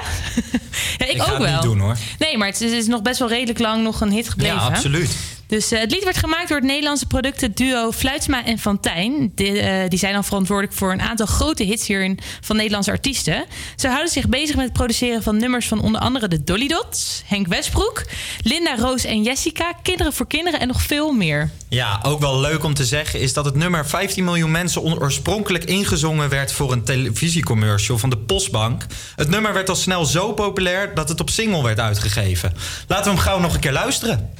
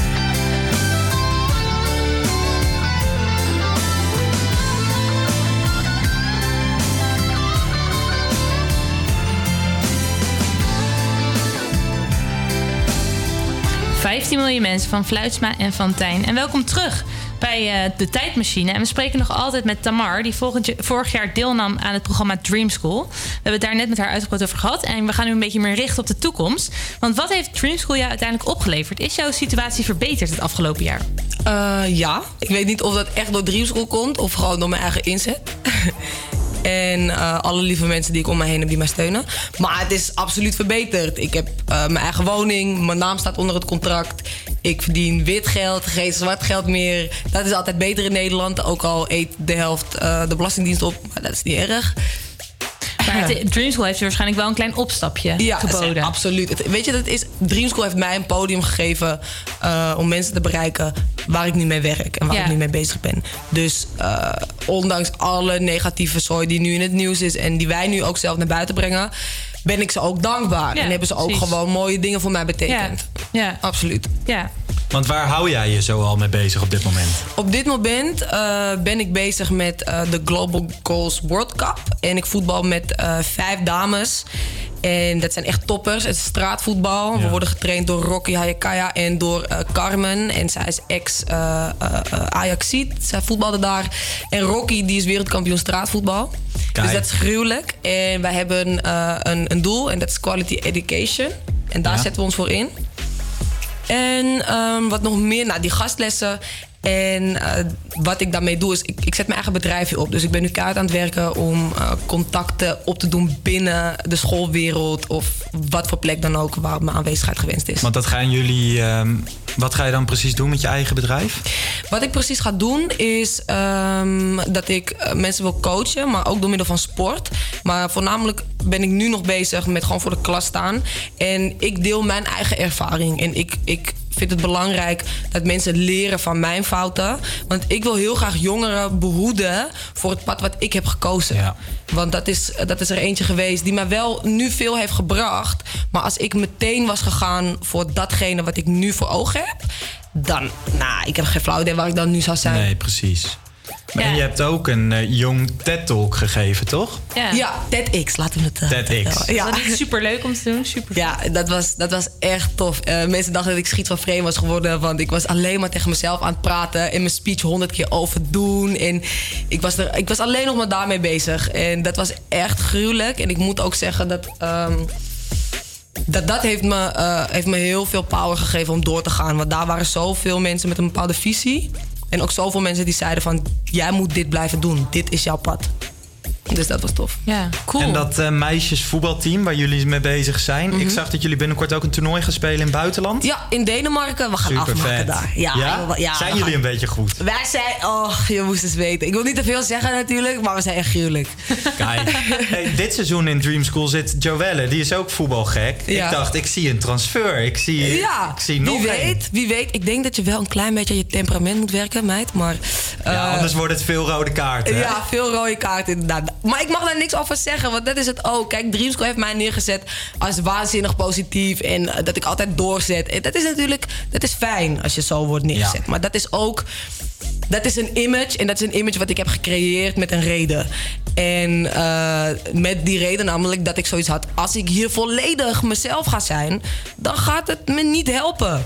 Nee, Nee, precies. maar dat is dan ook weer jouw doorzettingsvermogen. Dat je denkt, nu laat ik mijn beste kant zien, nu ga ik ervoor. Ja, ja, klopt. En Dream School biedt jou dan ook weer die kans om dat weer een Zeker. soort van uitschot. Want Ja. anders had je waarschijnlijk misschien niet op dat TED Talk podium gestaan. Nee, dat is absoluut waar. Dat is absoluut waar. Ja. Maar ja, het is denk ik wel goed om te benoemen dat ik... eh, ik ben alles behalve perfect. Ik heb er een handje van om, om vaak te laten komen. Ook op afspraken waar het echt niet kan. Laatst bij, een, bij een, eh, een, een stukje wat ik doe voor die film... Waar ik, waar ik mee bezig ben. Weet je, dat kan niet. Mensen worden betaald. En ik kom gewoon, ik, ik kom gewoon niet opdagen. Ja, dat kan gewoon niet. Want wat voor film ben je bezig? Is dat een beetje aansluiting op dit? Ja, ja eh, eh, Paradise Drifters heet hij. Hij is dit jaar in de bioscoop. Hij is geregisseerd door Mees Pijnenburg. En eh, Jasper Wolf is de cameraman. Prachtige mensen. Bilal Wahib speelt erin. Jonas Smilders. Het gaat over drie dak- en thuisloze jongeren. En we gaan al liftend op zoek naar liefde en compassie naar elkaar. En het wordt een hele hechte vriendschap. En dat is, het is een heel zwaar verhaal. Maar ik vind het prachtig. Ja. Heb je daar eh, auditie voor moeten doen? Of kwamen ze bij je? Want ik, ja, ik zag nog niet echt de actrice Nee. op televisie bij Nee, ja, School. eh, zo. ik heb dat, het is ook nooit een droom van mij geweest. Ik ben ook niet het type meisje wat, wat model wilde worden of bekend wilde worden.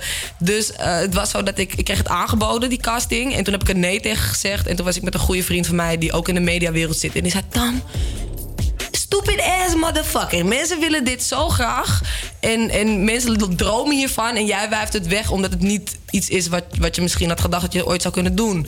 En toen dacht ik, oké, weet je wat, ik, ik ga Ja. gewoon. Toen heb ik een eerste casting gehad, die ging goed. Eh, toen heb ik een tweede casting gehad met de acteurs.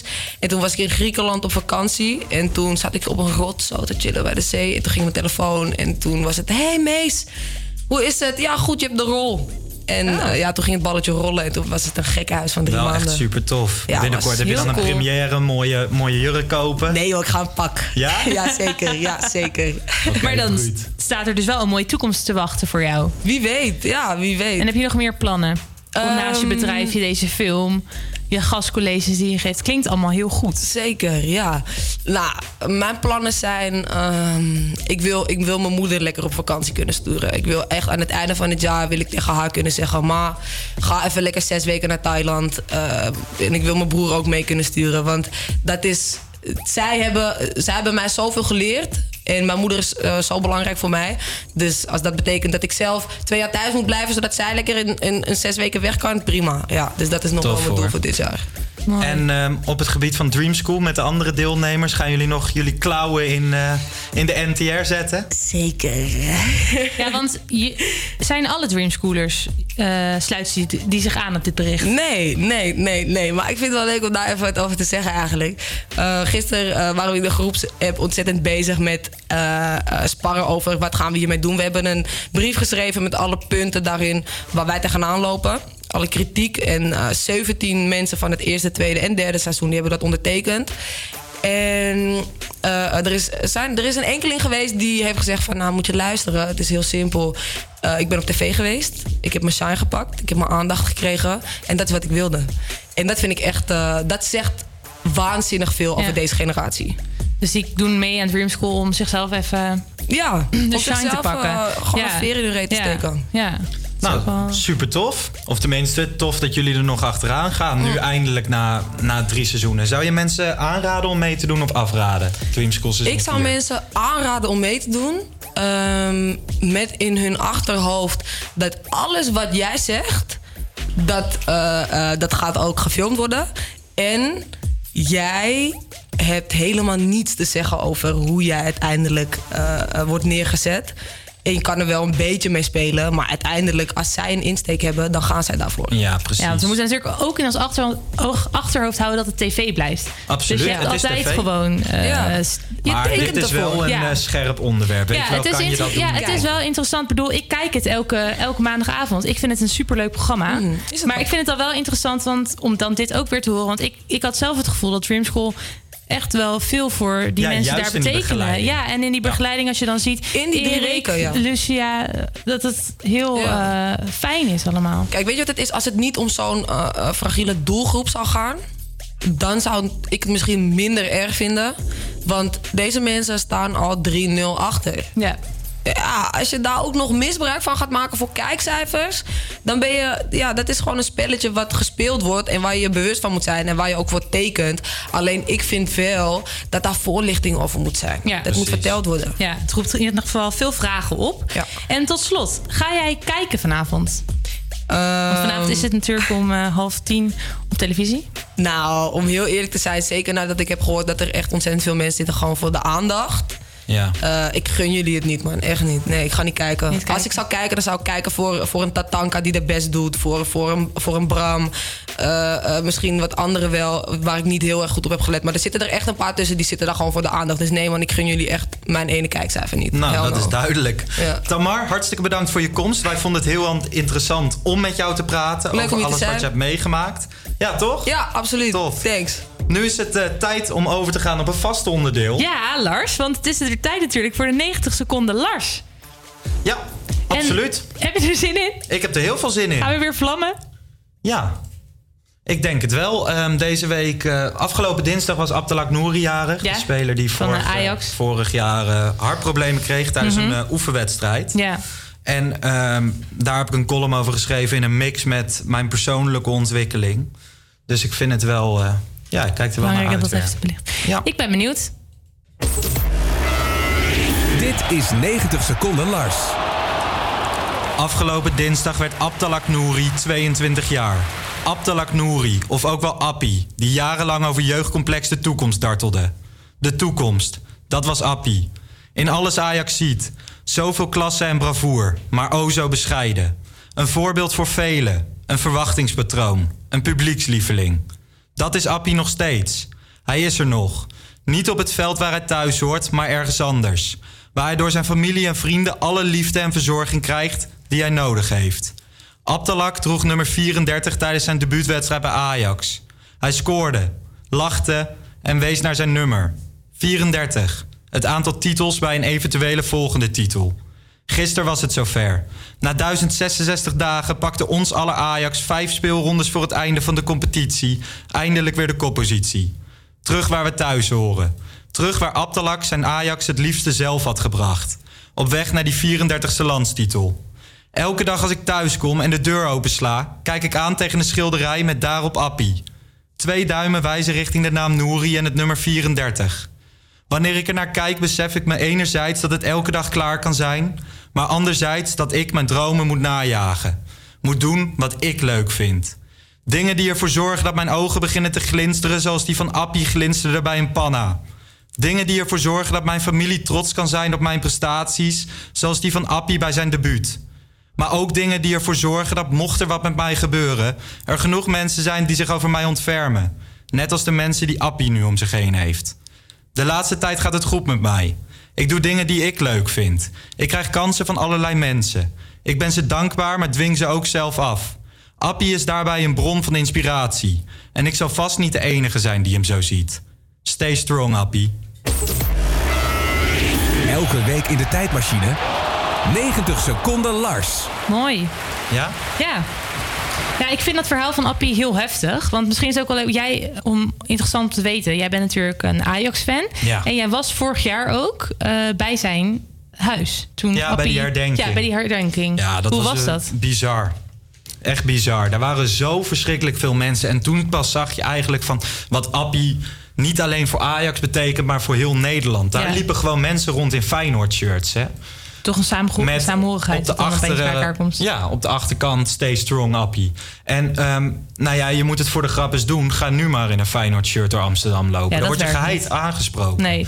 En ehm, op dat moment, alles was samen. Eh, er kwam een witte auto aan. Die vader kwam uit het eh, dak, want daar zat zo'n schuifraam in. Ja, ik heb het gezien op het journaal indrukwekkend. inderdaad. Het was echt heel eh Ja, het indrukwekkend. is bizar wat daar gebeurd Ja. is. En ehm, weet je, het kan net zo goed jij of ik zijn, hè? Ja, ja je- dit is echt gewoon verschrikkelijk. En merk je ook nu als je naar mijn wedstrijd bent, wordt er dan ook elke keer nog. Nee, niet meer. Niet meer. Weet je, die spelers moeten ook door. Ja. En er zitten een paar hele goede vrienden in dat team. Mhm. En ehm, die willen de supporters ook niet elke wedstrijd ermee belasten. Maar mochten we kampioen worden voor de 34ste keer, dan, ehm, dan wordt daar zeker aandacht aan besteed. En heel veel ook. Ja.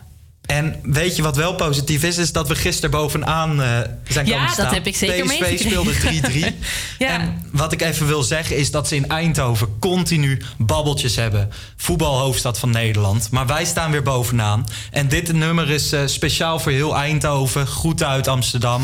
Hier is Bla Bla van Armin van Buren. All we ever hear from you is blah, blah,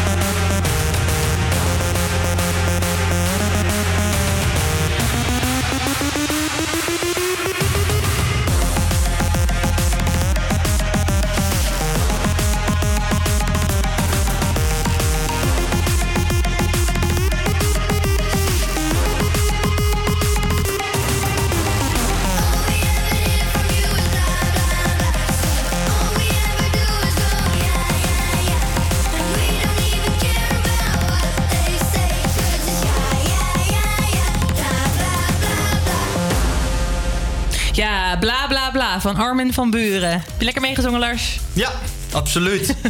is Hey. toch wel mooi? Het Ja, is een mooi liedje. Ja, zeker, zeker. En we zijn alweer het eind gekomen van de uitzending. Ja, helaas, helaas. Het waren twee eh, volle uren. Hele volle uren. Ja, en interessante uren. En eh, ja, ik kan ook wel zeggen dat we misschien uit het uur hebben gehaald. De televisie. Ja, het tweede beeld- uur was het item Ja, echt televisie. ja. En dat je daar toch mee moet uitkijken. Ja, dat je daaraan mee gaat doen. Ze hadden inderdaad ik, eh, Joël de Tomme die media aan Idols... die eh, anders uiteindelijk werd neergezet in die dag. Ze hadden Tamar, die gelukkig wel goed neer werd gezet. Maar dat Dream School ook een eh, keerzijde heeft. Ja, en dat dat nog een. Ik vind dat leuk dat het achteraf nog een eh, staartje gaat krijgen. Ik ben benieuwd de ontwikkelingen rondom Dream School. Ik ook. Ik, ik- en ik ga zeker vanavond nog kijken. En Ik ook. ehm, we, hebben natuurlijk, we zijn natuurlijk ook met de tijdmachine nog eh, op pad geweest. Ja, Dus het veel 3D-printen reportages. is de toekomst. Grease kunnen we nog altijd mee blaren met z'n allen. En de regenmachine, ja, ik gebruik hem nog steeds. Yep. Voor volgende week staat er een verrassingsuitzending Ja, op het eh, gaan we programma. nog even we zeggen nog niet welk tijdperk houden. het is. Zeker. En eh, dan wil ik alle kijkers en luisteraars bedanken weer voor het luisteren. En we hopen natuurlijk dat jullie er volgende week ook weer zijn... bij een nieuwe uitzending van De Tijdmachine op Salto 1. Wil je meer horen van de tijdmachine? Ga dan naar salto.nl of volg ons op Instagram. Volg de tijdmachine.